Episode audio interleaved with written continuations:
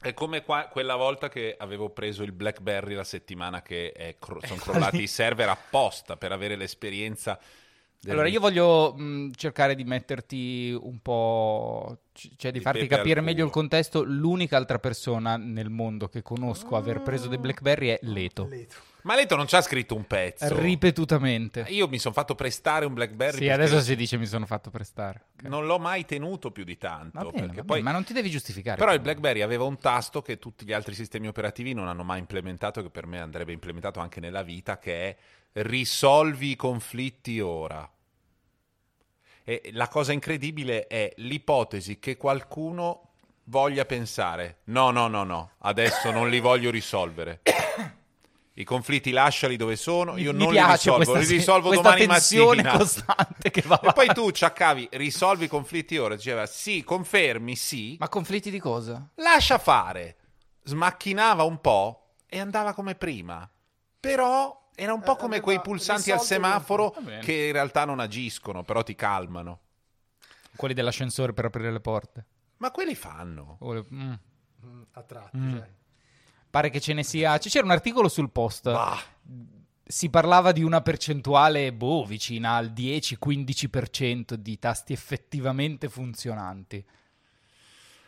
Secondo me perché quando viene installato l'ascensore quella roba lì non la mettono mai. Ma non ti perché pare ci sia che un design il tasto e non dietro. c'è attaccata una roba, devono apposta staccare il filo. Non ci crederete, ma questa è un'altra puntata di Joypad, cioè Corri. Salta! E spara. Noi siamo Matteo Bordone. Francesco Fossetti. E Alessandro Zampini. Bene, eh, cominciamo con gli argomenti di questa puntata. Il primo argomento lo recita la scaletta redatta con classe e stile, forse sette minuti fa, da Alessandro Zampini. Le Intanto, pre- intanto qualcuno l'ha redatta. Puoi rifare, per favore?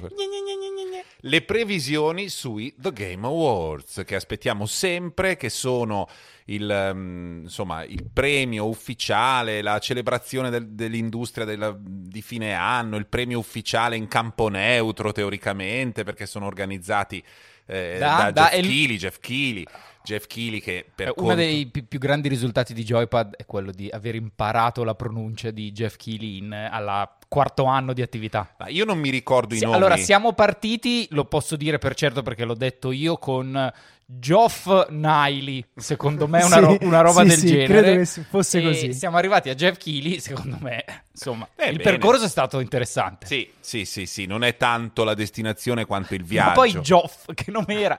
Come poteva essere scritto Geoff con la Ma G, con la J? Ma che quella, li- quella lingua maledetta lì Geoff. ha le grafie alternative di nomi identici. Forse Per- come Geoffrey Baratheon, una roba del genere. Però Geoff, mi ricordo che era Geoff. Sì, ma sì, perché poi sono- è una grafia alternativa. In genere poi vengono fatte rientrare tutte nella grafia principale, quindi quelli co- che si chiamano Steven col PH, in genere li chiamano Steven.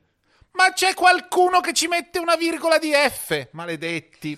Eh, senti Zampa, tu hai scritto, vediamo le 4-5 categorie più importanti, le hai anche segnate le 4-5 categorie più importanti? Ho usato questo strumento, non so che, non sono sicuro che a voi sia già arrivato. Ah, quello eh. di cui parlavamo l'altra volta, Ma quello dei, l'internet. quelli che Bravi. danno, danno da lavorare a tua moglie, il Bravi. Google.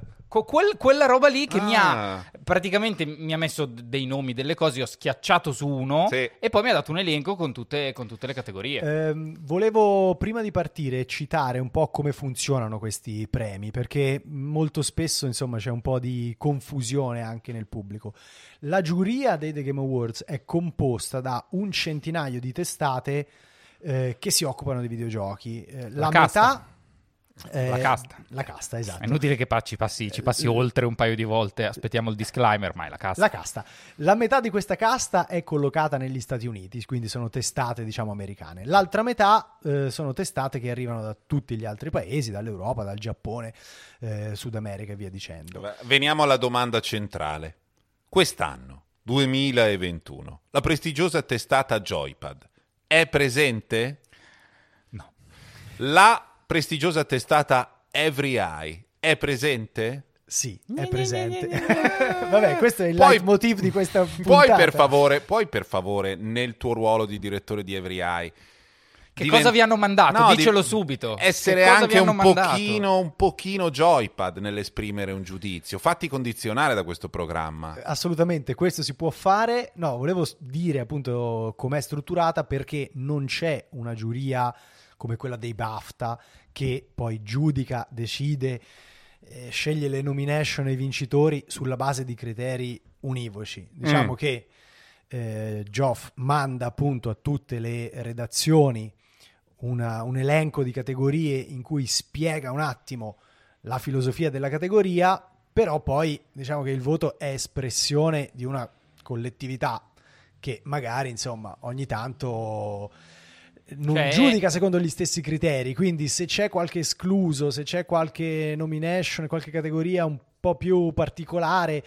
eh, ecco, mh, è facilmente spiegabile, non c'è una linea editoriale dei premi. Cioè, non c'è un direttore, non No. c'è un presidente della giuria. Non ecco, c'è. come esempio al Festival di Cannes, notare la pronuncia con l'accento in fondo, eh, Spike Lee è uscito di testa per questo film che si chiama Titan e alla fine l'ha fatto vincere, anche se è un film molto particolare. E ha vinto la Giulia Ducournau, tutti co- contenti, ma si è capito subito che Spike Lee aveva indirizzato la cosa perché come presidente della giuria voleva, spingeva affinché il film vincesse, cercava di convincere. Qua invece no, ci sono le candidature, vengono mandate alle varie testate, le testate esprimono un voto e a quel Ma punto... il peso dei voti è uguale per tutti oppure che so, quegli americani contano un po' di più? No, è uguale Eh, per è tutti. solo perché sono di più. Esatto, però sono la metà, quindi è chiaro che se un gioco, per esempio Deathloop, è andato molto bene in America e la stampa americana lo ha apprezzato particolarmente, è più facile che arrivi in tante categorie. Magari ci sono altri prodotti che invece eh, insomma, c'è una dispersione di voti e quindi non arrivano Mm. ad un numero così elevato di categorie. Ho fatto l'esempio di Deathloop Eh. perché come vedremo Eh. è candidato in 13-14 categorie, quindi insomma, e questo plebiscito arriva probabilmente Da a lì. causa della stampa americana. Vabbè, vabbè. Un gioco sul quale Eh. abbiamo espresso sì un certo apprezzamento, ma grandi, grandi riserve. Ma, eh, qu- questo non so come dire, ci sta anche secondo me che alla gente e alla critica piaccia Deathloop. Gli americani erano anche andati fuori di testa per Ghost of Tsushima, eh. E, Sì. insomma, quello era un, un po' più difficile da giustificare. Anche se io e te ci giochiamo ancora, eh. Io basta perché l'ho platinato, quindi ho fatto tutto, però più passa il tempo più mi sono reso conto di aver buttato via davvero 70 ore della mia vita. Eh, ho capito, ma è bello anche No- fare il Non bagno. tutte e 70, dai. Diciamo No, che a- almeno le seconde 40. Eh, esatto, Tiè. diciamo che le prime diverte, intrattiene, ci sta. Sì, sì, è che, sai, devi, fare, devi andare col tuo cavallino dal punto A al punto B. Se andando dal punto A al punto B vedi, e durerà tre minuti il tragitto, vedi sei tramonti, un po' ti rompi il cazzo alla trentesima ora, eh. Eh. Ma adesso andiamo sui TGA perché Sì, sennò non sì, eh, qua la chiacchiera, se no si... allunghiamo si- troppo. Si sfilaccia. Vai Zampa, scegli, eh, guida tu allora, con le categorie. partiamo dal gioco, dal gioco dell'anno. che- Returnal! Non c'è, non è candidato No. a niente Return. Vado via, fate voi. E mm, de- diciamo che è un po' più difficile quest'anno. È davvero andato via. È andato via. Eh, capire chi vince perché l'anno scorso c'era The Last of Us parte 2 e c'era anche Hades e hanno un, un po' vinto tutto. Quest'anno i candidati sono Deathloop, It Takes Two, Metroid Dread, Psychonauts 2, Ratchet Clank e Resident Evil Village. Ora, se io dovessi scegliere non dico che vado un po' a caso, però insomma n- non è che ci sia questa cosa fortissima, eh. Allora, io li ho giocati tutti e secondo me proprio l'esclusione di Deathloop eh, è un po'... Cioè, Returnal. giust- eh, sì, di Returnal eh, è un po' appunto giustifica la reazione di Matteo. Ehm, devo ammettere che a me non dispiacerebbe se vincesse It Takes Two in Ma- nome ma- dell'originalità. Ma magari, ma magari. In nome dell'originalità e anche del fatto che finalmente una produzione un po' più piccolina, senza... Takes Two, se non ve lo ricordate, quel gioco pubblicato da Electronic Arts, mi sembra, Sì. eh, basato sulla cooperazione tra due giocatori, ma i- il gioco è fatto apposta per essere Sì. giocato in due. Eh, se siete nella stessa stanza ancora meglio, è perfetto per eh, diciamo persone un po' più giovani o da introdurre ai videogiochi, ha un sacco di dinamiche e piccole invenzioni fatte apposta per questa modalità cooperativa e mh, ha un ritmo in crescendo che funziona tantissimo e sono anch'io d'accordo che è super divertente. E, e, fra l'altro, insomma, sarebbe anche bello perché è un gioco che a livello, insomma, di ambizioni economiche, produttive e comunicative non è che rivaleggia con gli altri. Mm. Eh, quindi sarebbe un bel segnale e sarebbe anche vedere, bello vedere il suo creatore, che è Joseph Fares, che è, un, è quello che qualche anno fa, eh, proprio sul palco dei The Game Awards, uh, urlò Fuck the Oscars, quindi è una personalità un po' sopra le righe.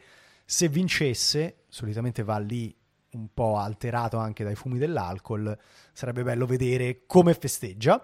Eh, al di là di questo, credo che vincerà Deathloop perché è candidato veramente in un numero di categorie insomma eh, stratosferico. Devo ammettere che ecco, io non mi strapperei i capelli, nel senso che no. è un gioco con molta originalità. Lo so che a Matteo non è... Ma neanche a te è piaciuto così tanto no, di no, cuore. No, no, a me è piaciuto tanto. Siamo sì. già al revisionismo. Sì, sì. Vabbè, comunque non è quello il punto. Per, per, me va benissimo che vinca anche Deathloop. Mi sembra che nell'elenco dei giochi l'assenza di Returnal sia abbastanza evidente, ma poi chi se ne frega, premino quello che vogliono.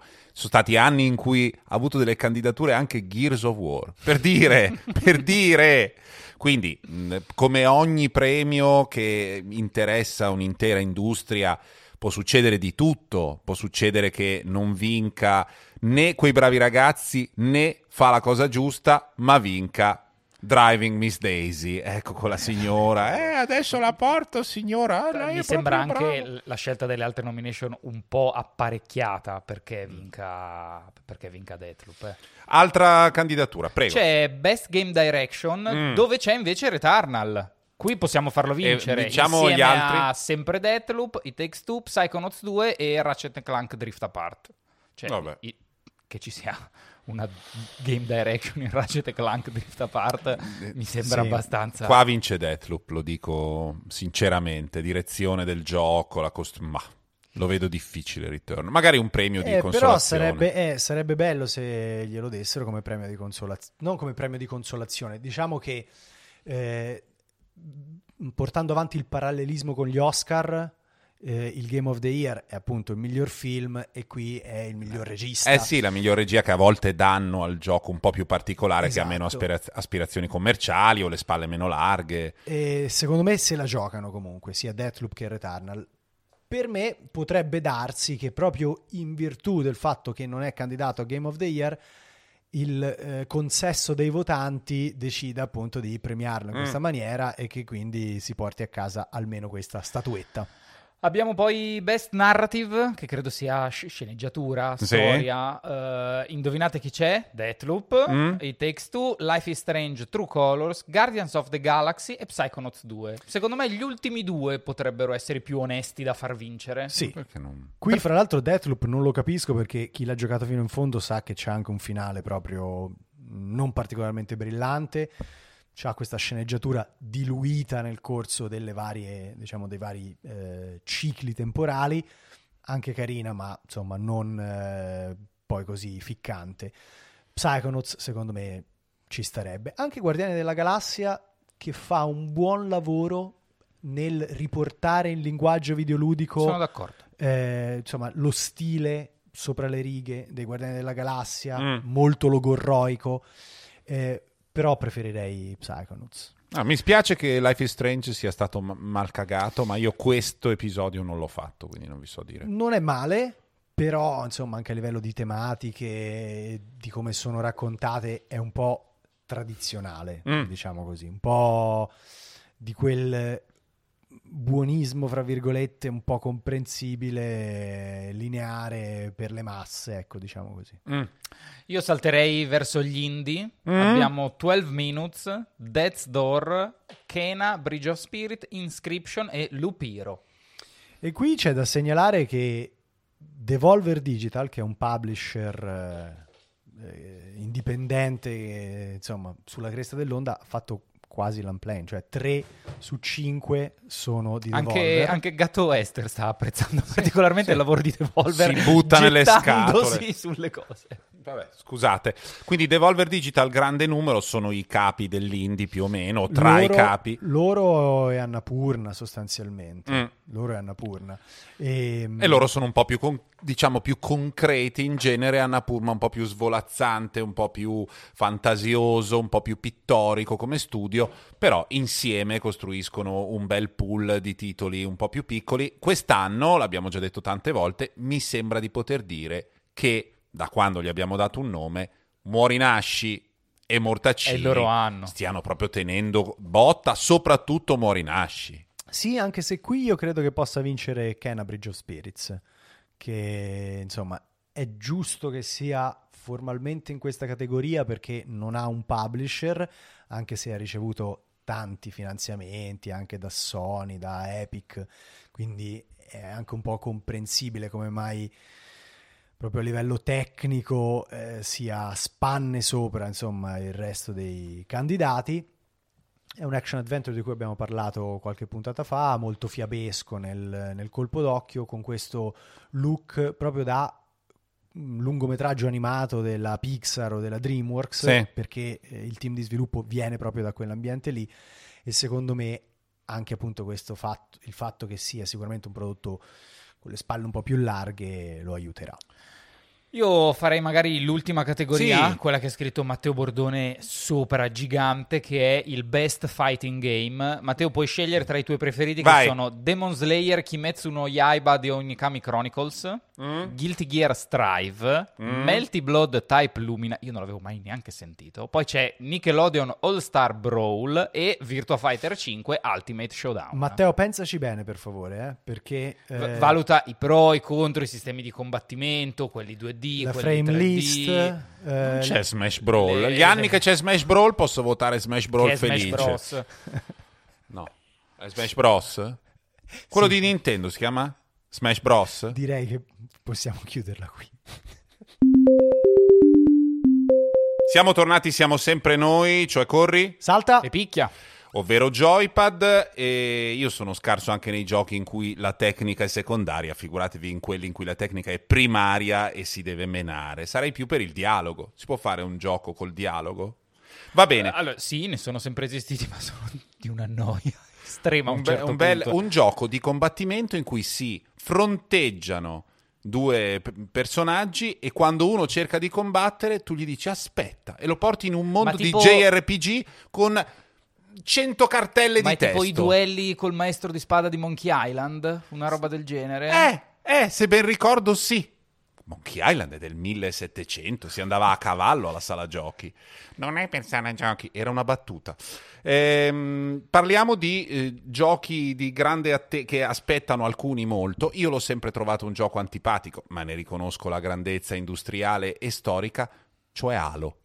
Halo eh, che insomma arriva con un nuovo capitolo che abbandona anche la numerazione progressiva, non è più Halo 6, è Halo Infinite perché dovrebbe essere Perché a Microsoft piace mettere naming convention totalmente casuali dopo eh, Xbox, Xbox 360, Xbox One, Xbox Series X. Perché anche con Halo non fare queste cose? No, vabbè, perché qui così si accenna al fatto che sia una ripartenza, un nuovo punto d'ingresso nella Mm. serie e anche, diciamo, un nuovo ciclo produttivo perché ci si sposta un pochino sul versante game as a service con un prodotto che dovrebbe, diciamo, durare per una decina d'anni accogliendo progressivamente nuove campagne, nuove modalità Sì, e dicono così dicendo. sempre. Dieci anni durerà per sempre. E poi... E poi il loro destino cambia. Beh, però siamo qua. Dieci anni Destiny, forse no. eh, ma però è arrivato sette, Destiny otto 2 ci siamo, tagliato eh. proprio Vog- brutalmente la- vogliamo- Sì, ma ormai non lo chiamano neanche Destiny 2. Vogliamo dai. parlare di quanto negli ultimi 4,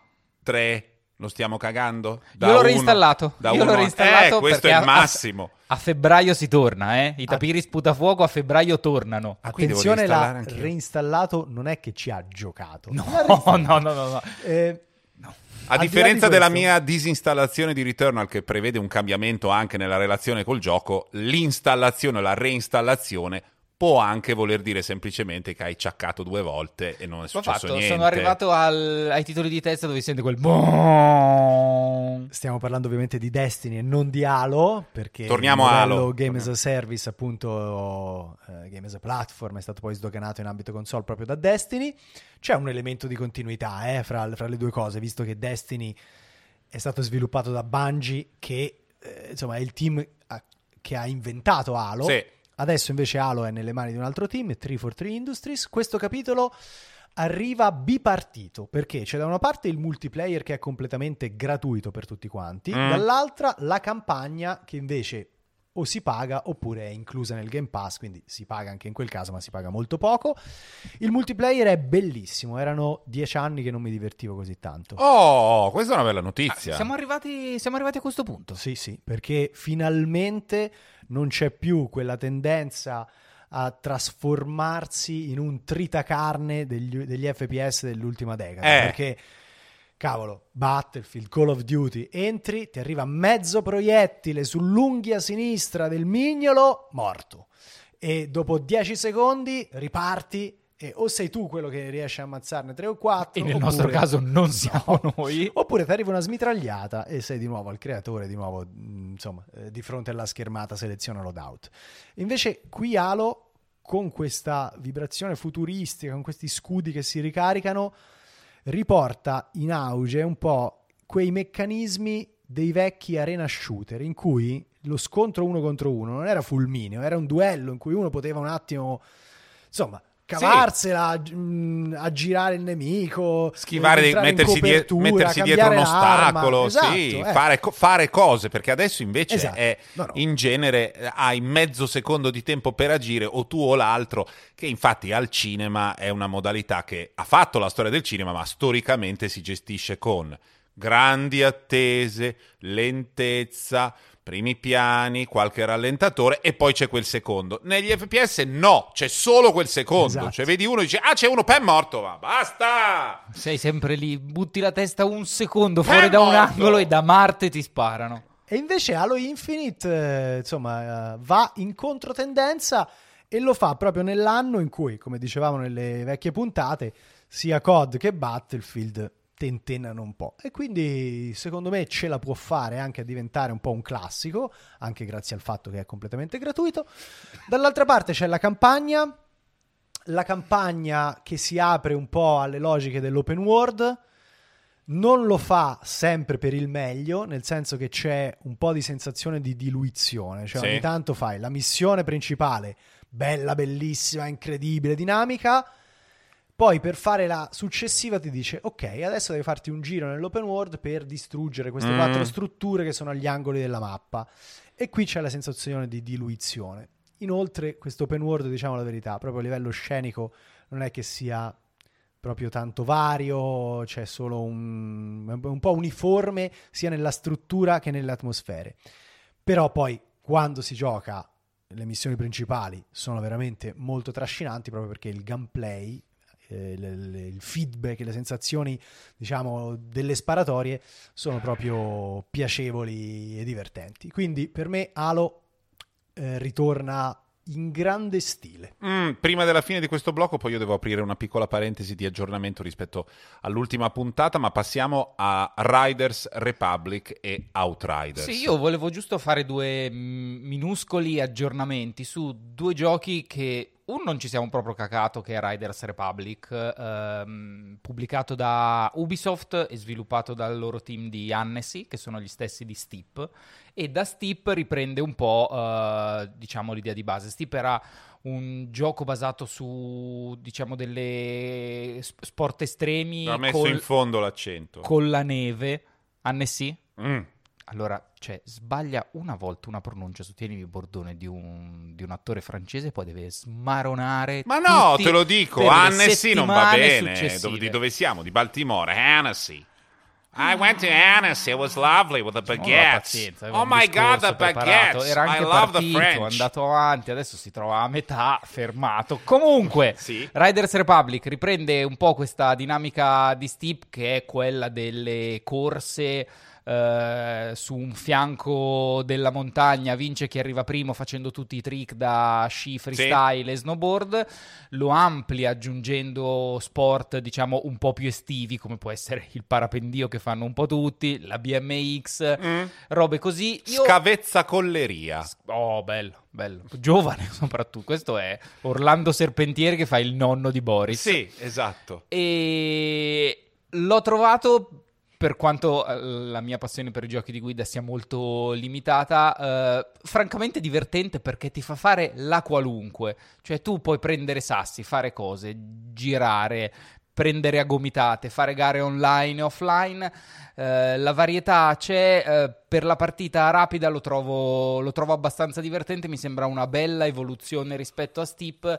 È di quei progetti poi che Ubisoft solitamente butta fuori, magari non vanno benissimo subito, ma loro sono molto bravi a farli crescere, a sviluppare e a sostenerli nel tempo e negli anni e poi si rivelano dei grandi successi come fu Rainbow Six, For Honor uh, The Crew 2 che sta adesso vendendo tantissimo. Che cosa? The Crew delle macchinine. Sì, sì. sì. Ha un bel seguito su Steam, ha avuto, mi sembra, tra le migliori settimane da quando è uscito, ed è uscito credo due o tre anni mm, fa. Sì. Uh, gli streamer hanno iniziato un po' a riprenderlo, ha di nuovo preso un po' trazione a me piace che ci sia questo approccio da parte di Ubisoft che da una parte è guidato dal non voler perdere troppi soldi, certo. ma dall'altro è abbiamo fatto un investimento su questa cosa, alla fine ci crediamo e la portiamo avanti. Ci dice bene, abbiamo fatto bene, ci dice male, oh, vabbè, passiamo al prossimo. Bene, l'altro? Outriders, ne avevamo già parlato, è uno sparatutto in terza persona sviluppato dai nostri amicissimi polacchi di People Can Fly. Sì. Uh, allora, quando ne avevamo parlato non è che i toni fossero super uh, esaltanti, perché è un, un po' grezzone. Uh, lo è ancora, eh. Lo è ancora, però è uscita un'espansione, si chiama New Horizon, un po' a sorpresa non lo trasforma, ma inizia secondo me a limarlo un po' di più, aggiunge qualcosina, lo rende un pelo più morbido e più giocabile. Mm. Se questo è il primo step verso comunque un rilancio o un aggiustamento delle meccaniche, a chi piace questo genere, secondo me è, è il caso che ci possa riprovare. Sì, è diciamo uno sparatutto cooperativo si può giocare anche da soli, ma dà il meglio, insomma, no, quando si gioca in gruppo. In gruppi da tre. Eh, è divertente questa cosa perché quando loro l'hanno pubblicato, tutti i comunicati, tutte le interviste, insomma, erano eh, precedute da questo mettere le mani avanti in cui loro dicevano no ragazzi, ma non è un game as a service, no, perché no. c'è un po' questo spauracchio dei game as a service, in realtà si sta configurando un po' come un game as a ah, service. Noi l'avevamo anche presentato come un game esatto. as a service un anno fa, un anno e mezzo fa, me lo ricordo. C'è da dire che essendo, credo, pubblicato da Square Enix e venendo Square Enix da un paio di game as a service fallimentari, esatto. io credo che ci fosse anche un po' delle PR in, sì. queste, in questi comunicati. Hanno tutti paura che il game as a service debba per forza avere un'emivita molto lunga e debba essere tenuto su a forza da un flusso di utenti incredibile, invece si è scoperto l'esempio di anche di Ubisoft va in questa direzione che tu puoi anche tenerlo lì e lasciare che questo mondo pulsi per conto proprio e abbia delle fasi di maggior successo di minor successo certamente se tale è, tale resta. Non è sì, che puoi raccontare che, che è, è vero, cosa. ma lo puoi sostenere se sei Ubisoft. Ubisoft ha migliaia di dipendenti e decine di studi, può probabilmente mettere in conto di avere un anno un po' di gestione di un progetto per vedere se si rilancia. Il game as a service ha un costo anche di mantenimento eh, alto, sì. tu devi comunque sviluppare delle cose per tenere i tre che ci stanno giocando sempre interessati probabilmente a livello economico eh, è difficile farlo a fondo perduto. Eh. Nella loro chat su WhatsApp. Cioè, ma ti rendi conto di quanti pochi contenuti ci danno? Sì, guarda, anche io la scorsa settimana li ho fatti tutti lunedì, dopo ho dovuto aspettare fino a sabato perché arrivassero nuovi. Guarda, siamo proprio Che poi, cioè, noi vediamo da dieci anni di Destiny che ci ha abituato a essere una roba colossale che è piaciuta a un boato di persone e aveva un contenuto ogni settimana e te lo faceva ripetere due volte perché i primi sì. anni Cala la notte e settimanale erano la stessa cosa e tu però comunque ci giocavi perché era Destiny. D'altronde il tennis sono tanti, tanti, tanti decenni che non butta fuori un contenuto nuovo, è sempre quello e ci si gioca. Comunque c'è proprio, secondo me, un, eh, un, un problema di percezione. Uno stigma. Sì, uno stigma che in qualche maniera la community trasferisce su questa impostazione. Lo stesso stigma, fra l'altro, l'ha vissuto Destiny, perché Destiny, Ah sì? eh, quando si è presentato, ah, ci, ci tenevano gli sviluppatori e Activision stessa a dire, ragazzi, ma non è un MMO. Attenzione, Come se fosse una roba negativa, tra l'altro. Esatto, è un game as a service. Il game as a service è nato in quegli anni lì per identificare un approccio che era solo formalmente, anzi, solo testualmente alternativo a quello degli MMO. E adesso gli epigoni di Destiny vivono la stessa, lo stesso dramma, cioè devono in qualche maniera distanziarsi da, questo, Sì, da sì. questa definizione. Chi è che si sobbarca il peso di anni e anni di successo senza mai dare l'impressione di produrre pochi contenuti per gli utenti, tutti affamati? Che hanno... Quindi alla fine si cambia il nome Sì, per sì. evitare di ricadere in, in quella retorica lì, in quel racconto lì, ma il concetto rimane uguale. Prima di finire questo blocco, volevo fare un aggiornamento sulla questione di GTA, ne avevamo parlato nella scorsa puntata. È uscito, è uscita una riedizione dei ehm, capitoli classici di GTA che sostituisce le precedenti edizioni, vecchie quanto vogliamo, ma originali come erano, e per ehm, organizzare la rimasterizzazione degli, degli ambienti, delle facciate, delle superfici, diciamo tecnicamente si è usata l'intelligenza artificiale, si sono usate delle scorciatoie per evitare che delle persone si rimettessero a disegnare i livelli, il risultato è stato talmente deludente che è uscito un comunicato ufficiale di Rockstar che chiedeva scusa agli utenti promettendo una patch che risolverà il problema di queste campiture tutte sbagliate. Credo storte. abbiano anche rimesso in vendita i vecchi, i Sì. vecchi giochi. e hanno rimandato l'edizione fisica a un momento in cui insomma sarà più adeguata qualitativamente a quelli che sono i loro standard. Bene, siamo sempre noi, quelli di Joypad, cioè Corri. Salta! E spara. Abbiamo da raccontare una storia incredibile che riguarda Alessandro Zampini e un personal computer, quelle scatole di plastica e metallo abbastanza brutte che contengono dei pezzi con dei cavi che attacchi tutto, poi vzz, la ventola, hai preso la nuova, metti i banchi di memoria, collega il monitor, credo si dica monitor, nonno, ecco. Io mi trovo davve- davvero in difficoltà a gestire, a gestire questo segmento perché eh, non ho un modo per rispondere a quello che ha detto Matteo perché è abbastanza tutto vero. Quando Anche abbiamo perché iniziato... tu sei più terri- cioè sei il peggiore iniziato degli antipicisti Joypad. Io non avevo un PC, l'ho avuto in passato, ne ho sempre avuti, eh, però in quel periodo non ce l'avevo, ho vissuto molto bene senza, forse un po' per raccontarmela ho anche iniziato a tirare delle badilate di sterco verso quel mondo PC, che non è tutto il mondo PC, è, è quello però de- dei super impallinati, quello che noi identifichiamo solitamente con Digital Foundry, che poi anche lì una volta l'ho detto, e, ma no, le, le retrospettive del Digital Foundry sono interessantissime, bellissime, sono l'amore per i videogiochi, vero, però insomma, capiamoci.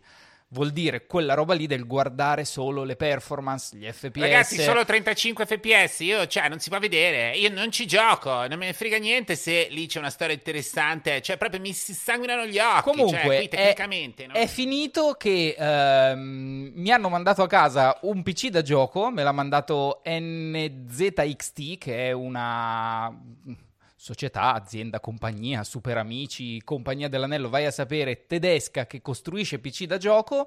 Eh, tra l'altro... mh, Adesso è molto difficile riuscire a recuperare un PC da gioco se te lo vuoi montare tu. Loro invece hanno questa cosa online che è comodissima. Tu gli dici a cosa vuoi giocare e come lo vuoi giocare e loro te lo costruiscono. Ah. Questa è stata la ragione per cui mi ero un po' interessato perché se devo ripensare adesso a questa scheda madre funziona con questo PC e questo raffreddatore di qualcosa ci va nel case sarei esploso. Comunque, Invece lì hai potuto cliccare Final Fantasy, Final Fantasy, Final Fantasy. Clicca bene. Voglio giocare a Final Fantasy. Al momento è Che praticamente numero? Tutti i numeri. l'unico gioco installato.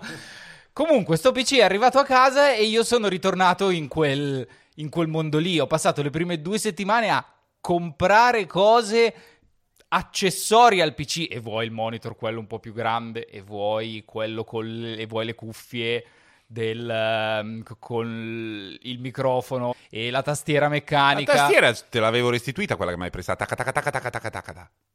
Non potevi usare quella? Che era comunque... Eh, forse- Voleva quella nuova, Matteo, per favore. Eh, taca, taca, taca, taca, taca. No, no, forse, lo recu- forse è finita in casa. Comunque, Sì. eh, il mouse, quello con tutte le robe da memorizzarsi. Sono ritornato in quel, eh, in quel mondo lì e quindi passo più tempo a sistemare il PC, a installare client, a fare cose che effettivamente a Eh, giocarci. certo, impostazioni. Zampa, Poi quando ci gioco, però, in effetti si gioca un po' meglio. eh. Zampa, nell'angolo in alto a destra c'è il contatore dei frame. No, Co- no, vabbè. Zampa, Zampa, No, allora devi Zampa. veramente strangolarti da solo come... Voglio dire che lo guardo molto, molto poco. No, fai, guarda, fai schifo umanamente e Però- professionalmente. Però c'è, mi, mi dà una certa, non so... Ma cosa ti deve forse dare? mi dà una sigu- valida quello che sto Ma facendo. cosa perché vuoi validare? Un- Sono quando anni ve- che rompi le palle a tutti quelli che hanno un PC. Tutti, tutti. Eh, il PC, il PC. Adesso sei diventato veramente quello. "Ui, aspetta, c'è questa nuova applet. Fammela Voglio, installare. vo- voglio Questo- anche dire che si, possono, si può scegliere il colore delle venti. Ah, vai, va a scopare il mare con le forchette. A, Silenzio. a volte lo metto bianco, a volte in base alla musica. Poi la scatola comunque è fatta bene, ha davanti i buchi per la velocità. Basta! Comunque è un bel PC. Siamo sempre noi, quelli di Joypad, un programma dedicato al PC e agli spoiler delle macchine preparate. Cioè, corri? Salta. Installa Allora, Windows Shell Service qualcosa. Allora! Tra- no, volevo solo dire questa No. cosa. Le DirectX. Tornando al PC, ho visto una cosa che non avevo visto da boh, 5 o 6 anni.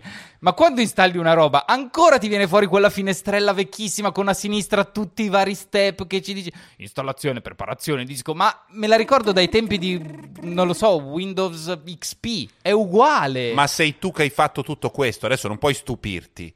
Fine dello spazio PC. Vogliamo fare uno spin-off di Joypad? Joypad DC. Joypad per PC. Non eviterei. Dovremmo chiamarlo controller perché non si chiamano più neanche Joypad. Eh. Diciamo noi perché siamo vecchi. Lo fai tu da solo, con degli alter ego, fai con un microfono solo, poi lo monti. Non trovi eccezionale questo controller? Sì, sì, è proprio bello. Farei così, perché io e Fossa non facciamo un programma intero sulle rotelle dei mouse. Eh, Ragazzi, avete, avete ragione. Non so, non, cioè, non so cosa mi sia successo. Quello che sta facendo. Riot mentre Zampa Ah. combatte con questa nuova dipendenza grave.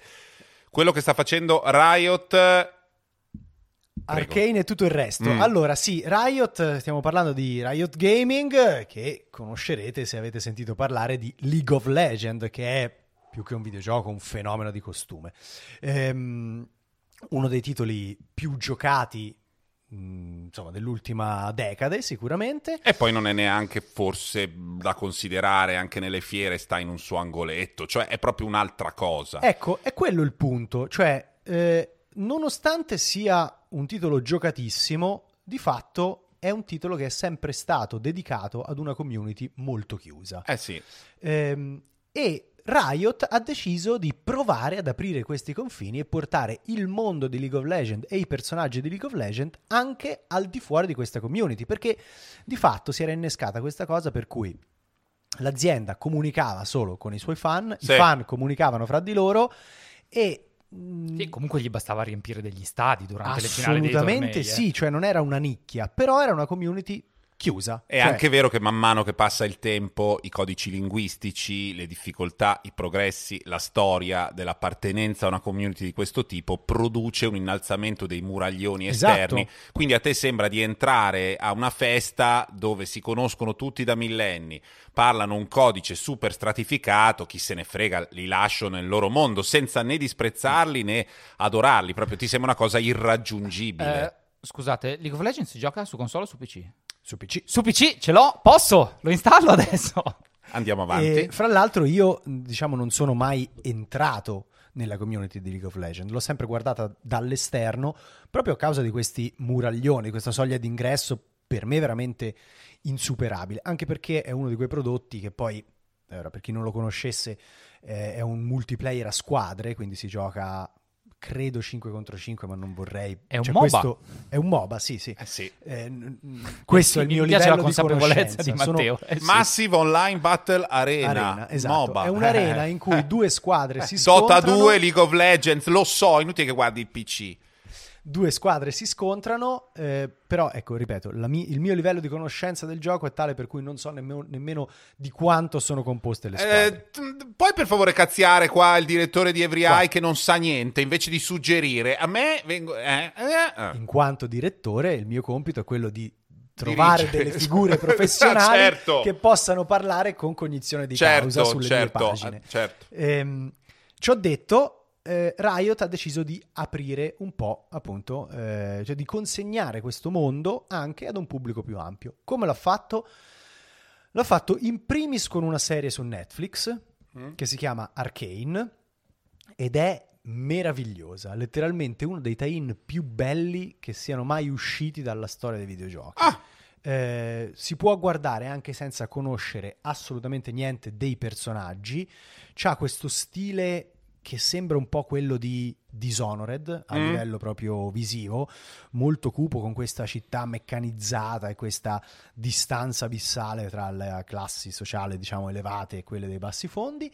Ehm, ma a livello di animazione, secondo me è una delle cose più Strepitoso. originali dopo eh, Into the Into the- Spider-Verse. Che Eh, richiama nello stile. Sì, assolutamente. Probabilmente per come è realizzato sono un po' lì. E- ma anche a livello narrativo, cioè ha proprio delle soluzioni di una crudezza, cioè non, non prende mai la strada più facile. È veramente ben fatto, eh, sono nove puntate da 40 minuti e lo consiglio veramente spassionatamente a chiunque. E la cosa bella è che il- questo prodotto, secondo me, è così ben confezionato che ti fa venire la voglia di scoprire qualcosa di più sull'universo di riferimento, Sì. quindi su League of Legends, ma non butta giù questi muraglioni di cui parlavi, cioè questi muraglioni sono ancora lì, la soglia d'ingresso dentro League of Legends è sempre difficile, altissima, Certo. molto complessa. Che cosa ha fatto Riot? Ha pubblicato sostanzialmente nello stesso periodo due videogiochi single player eh, sotto una diciamo definizione che è ehm, League of Legends Story mi sembra Ehm, uno è un gioco di ruolo con combattimenti a turni, l'altro invece è proprio un rhythm game molto molto leggero e poi nel corso de- dei prossimi mesi ne arriveranno altri, ciascuno con un genere e un'ambientazione diversa. E quindi secondo me è proprio un'operazione complessivamente estremamente riuscita perché se ti viene voglia di scoprire qualcosa di più, non è che devi necessariamente andare a infilarti in quell'ambiente super competitivo. Eh sì. Ipertecnico che ormai proprio Esatto. vive, vive per conto proprio e non ti vuole e tu non vuoi loro, cioè però quel mondo si riesce a declinare eh, diversamente. Era successo anche per l'altro MOBA che però credo che nel lungo periodo sia stato un po' più sfortunato, cioè Overwatch, quando si avevano buttato fuori tutta quella I cortometraggi. i e- cortometraggi, i fumetti, c'era tutto un lavoro sui personaggi che non avendo questi giochi una vera struttura narrativa che in genere è un filo, una cornicetta, perché poi in realtà sono più vicini a un'attività sportiva Sì. che a una struttura narrativa, bisogna inventare tutto da capo e quindi è paradossalmente più facile fare dei tie-in che vengono dai, dai MOBA, perché non c'è storia e quindi te la fai da zero, mentre prendere le storie dei videogiochi, trasformarle in storie lineari senza le interazioni, di solito le ammazza, è molto difficile il percorso invece tradizionale. Eh, Overwatch, hai ragione, l'ha fatto per primo, è proprio il primo che ha fatto un'operazione di questo tipo. Però secondo me Riot adesso è riuscita a renderla ancora più efficace proprio perché ha pubblicato insieme quest'altra serie di prodotti che sono proprio single player con una storia parallela che, che poi non influisce in maniera veramente concreta sugli No. equilibri di League of Legends, però diciamo che visto che negli anni ha creato un mondo, adesso l'ha messo diciamo a frutto sia sul fronte delle- dei, dei, insomma, contenuti non ludici, sia sul fronte dei contenuti ludici. Quindi brava Riot. Noi giocatori PC ci abbiamo sempre creduto. Veramente uno dei più grossi buffoni del nord Italia. State ascoltando sempre Joypad, cioè corri Salta! e spara. Ed è arrivato quel momento delle nostre puntate in cui ci dedichiamo a ciò che oltre l'orizzonte ci attende. Sappiamo che arriverà, lo sentiamo, lo percepiamo e con delle catapulte metaforiche abbiamo già buttato oltre le montagne, oltre gli ostacoli, il nostro denaro, per farlo arrivare laggiù, per aiutare il progetto che tanti aspettano con passione. E allora devo chiedere, mi tocca, a Zampa, ma Star Citizen, il mega gioco gigante simulativo che vuole mettere in scena un universo intero dinamico in cui ciascuno con la propria astronave interagisce e vive esattamente lo spazio intergalattico come dei, nei sogni di un bambino eh, che è appassionato e guarda le stelle con passione. Dico Star Citizen, quel gioco finanziato dal basso che ha raccolto 400 milioni di dollari e qualcosa in più. È uscito?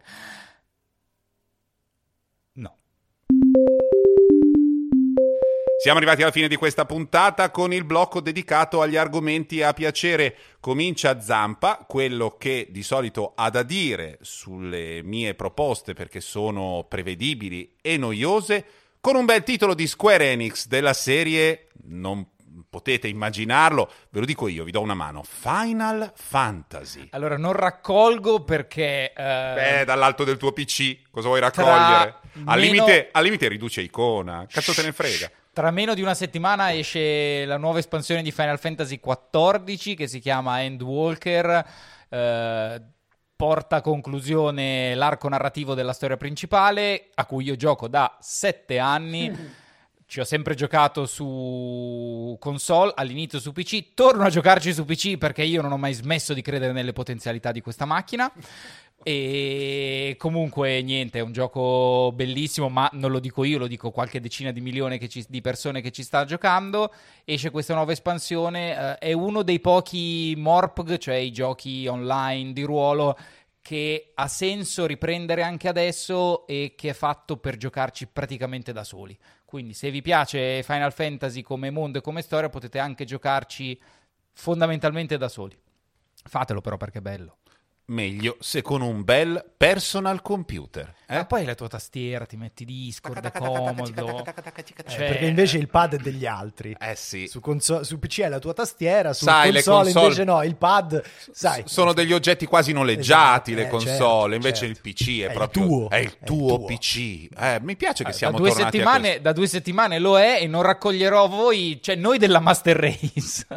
noi della Master Race siamo superiori a queste cose. Fai veramente schifo. Tra l'altro hai compiuto 40 anni, hai due figli. Secondo me è il momento di una bella moto un po' nuda, 600 più o meno come cilindrata, tipo una Ducati, una cosa così, brum brum. Meglio se fa tanto rumore allora, vi dirò questa cosa che secondo me non vi stupisce neanche per un secondo. Sono salito solo una volta su un motorino e sono caduto dopo due metri. Eh, perché non avevi con te un PC. Eh, tocca a me. Allora, le notizie che vengono da, dal fronte Merdone Activision continuano ad accumulare materiale eh, che va tutto nella stessa direzione, cioè la gestione dell'azienda era in mano a una specie di orco malefico che aveva... È in mano. Ah, giusto, è ancora in mano a un orco malefico che non può essere licenziato anche per ragioni di contratti per adesso, insomma. Cioè licenziarlo costa infinitamente di più rispetto a tenerlo e pagarlo una montagna di soldi. Un uomo che ha minacciato di morte una dipendente, organizzava delle specie di club Coper- della molestia. Ha coperto stupri. Sì, ha coperto stupri. Cioè, sono successe delle cose terrificanti. Eh, l'azienda, proprio in questo momento in cui è, diciamo, i, dal punto di vista dell'industria, eh, non dei prodotti, ma dell'industria, è indifendibile, è riuscita a arpionarmi con Warzone, ovviamente anche in un anno in cui Call of Duty ha fatto uscire una, un, un, un'edizione, diciamo, con una campagna improponibile. Quindi l'unica cosa che mi interessa è Warzone, dove sto, sono stato effettivamente tirato dentro da un gruppo di amici e così è. E non esiste l'eventualità della diserzione, cioè tu non puoi in Warzone astenerti dalla battaglia. E io mi sono reso conto già con Returnal, tendo un po' nei giochi A scappare. No, a piazzarmi in un angolino e dire ma lasciatemi qui, dai che sto bene, non è che bisogna proprio per forza sparare sempre. E adesso arriverà la nuova mappa, in arrivo la nuova mappa c'è tutta una fibrillazione. Caldera. Non so che cosa succederà precisamente. Mi sembra che al di là della struttura del gioco, i server, il fatto che funzioni, eh, tutti gli altri contenuti che vengono aggiunti a Warzone facciano schifo e quindi temo anche questa nuova mappa perché sono tutti brutti È sono tutti de- l'approccio- e apri la porta multidimensionale delle cose che dici ma L'approccio- siamo qua con i moschetti c'è la porta multidimensionale ma siete scemi Approccio dell'anziano. Io questa mappa, mi piace solo No, no, non è mappa. questo. Io infinite mappe potenziali, però meno fanno meglio è, mi sembra, perché qualunque invenzione trovino, mi sembra proprio che non c'entri una mazza con il gioco. Matteo, lo sai che questa mappa non è integrativa, ma è sostitutiva. Cioè, Eh sì, nella so. vecchia non ci giochi mai Eh, lo più. so, eh, lo so, è quello che sto dicendo. Non è possibile fare altro che seguire il flusso di questa battaglia eterna. E visto che dentro di me intimamente sento un leggero senso di colpa, così da militarista, eh, risegnalo una cosa di cui avevo parlato tempo fa. Si trova su Vimeo. È un interessantissimo video che si occupa della diserzione come vera assente dal mondo dei giochi di combattimento, che sono tantissimi, infiniti, ma la cosa che li distingue veramente tantissimo dalla realtà è che nella realtà uno può dire no, prende, nasconde il fucile, cambia i vestiti e non combatte più, poi lo cercheranno, ma sono un po' fatti suoi. Nei giochi non si può, a un certo punto o ti sparano, viene un conto alla rovescia, non puoi abbandonare niente. Questo documentario, fatto tutto con materiale che viene da giochi di combattimento, si intitola How to Disappear, come scomparire, lo trovate su Vimeo, lo riconsiglio a tutti perché è un punto di vista veramente alternativo. E adesso tocca a me, io ho quasi fatto l'unplane, eh. cioè per ogni settimana un titolo indie, se riesco a beccare anche la prossima, Hai chiuso l'anno così? ho chiuso l'anno così e stavolta consiglio Solar Ash, un prodotto sviluppato dal team che si chiama Heart Machine che aveva fatto Hyper Light Drifter, quindi Che era un bello. action eh, con visuale isometrica e questo Me lo ricordo, stile era cromatico da Kickstarter in una pixel art strepitosa. bellissimo con questi colori acidissimi. Questi colori sono filtrati anche in Solar Ash. Il gioco però stavolta è completamente 3D ed è molto difficile da definire perché è un action adventure in terza persona ma che cambia costantemente, c'ha dei momenti da rhythm game, degli scontri che sembrano usciti da Shadow of the Colossus. Non è proprio perfetto, insomma, c'ha i combattimenti, eh, quelli di base, non sono troppo stimolanti, però c'è questa morbidezza, questa fluidità, quasi come The Pathless, che eh, è un altro prodotto che avevo citato qualche tempo fa. E, e questo dinamismo, questa capacità di trasformarsi con costanza è un mix proprio stravagante, originalissimo, con questo universo estremamente caratterizzato sia a livello visivo sia a livello narrativo. Giocatelo. Con questo si conclude la puntata numero 42 di Joypad, quella che può risolvere tutti i vostri problemi e rispondere a tutte le vostre domande. Ah no, è una sola la domanda a cui deve rispondere, mica sono Quella tutte. sull'universo, la vita è e tutto quanto.